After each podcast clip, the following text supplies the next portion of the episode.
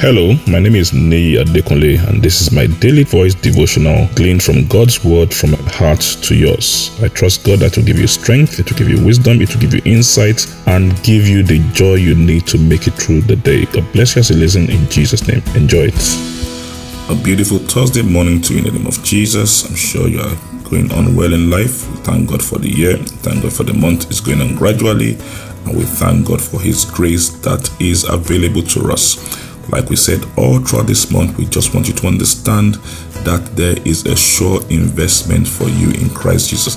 It's not something that came because you you, know you, you've come to know it. It's always been there, waiting for us. When we come into Christ and we understand the riches of our inheritance, these things are already waiting for us in Christ. It is part of the blessing of God that He has made available for us. And all we're trying to do is settle early this year, settle with God, understand that you are coming from a position of strength, not a position of weakness, because of what Christ has done for you. So, all through this week, we'll be looking at what these benefits are, what these investments are, what's in this heavenly treasure.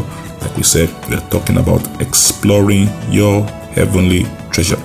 We've been reading from Revelation chapter 5 and verse 12. Revelation chapter 5, verse 12 in the New King James Version. It says, saying with a loud voice, Worthy is the Lamb who was slain to receive power, riches, wisdom, strength, honor, glory, and blessings. These are the things that have been laid up for us in our heavenly treasure. And riches is one of those things. You know, this word riches, uh, wealth, and all that is one of the things a lot of us don't understand as believers. Some people believe that uh, uh, when you come to Jesus Christ, it's a life of simplicity, which is true. It's a life of uh, heavenly consciousness, which is true. It's a life where we are making investment in heaven, and all we go to do in heaven is to enjoy them, but nothing to enjoy here on earth. There's nothing like being rich and all that, but that's not true. Christ died so that we can enjoy riches here on earth and even greater riches in heaven. If you see the picture of heaven in Revelation or whatever, it's a place of increased wealth and abundance. And in 2 Corinthians chapter 8 and verse 9, 2 Corinthians 8 verse 9, the New King James Version, Paul says this. He says, For you know the grace of our Lord Jesus Christ, that though he was rich, yet for your sakes he became poor that you through his poverty might become rich. Settle it today. God wants you to be rich. I didn't say God wants you to be a millionaire or billionaire.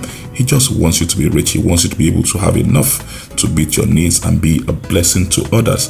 There is a place in Christ. You come to that place, you understand the his calling upon your life, you understand His grace upon your life, you understand the place of work and all those things, and you begin to trade with these things, and you will begin to see how wealth and riches begin to progressively manifest in your life. Uh, Psalm 112, verse 3 again says, talking about the life of a blessed man, it says, Wealth and riches shall be in his house.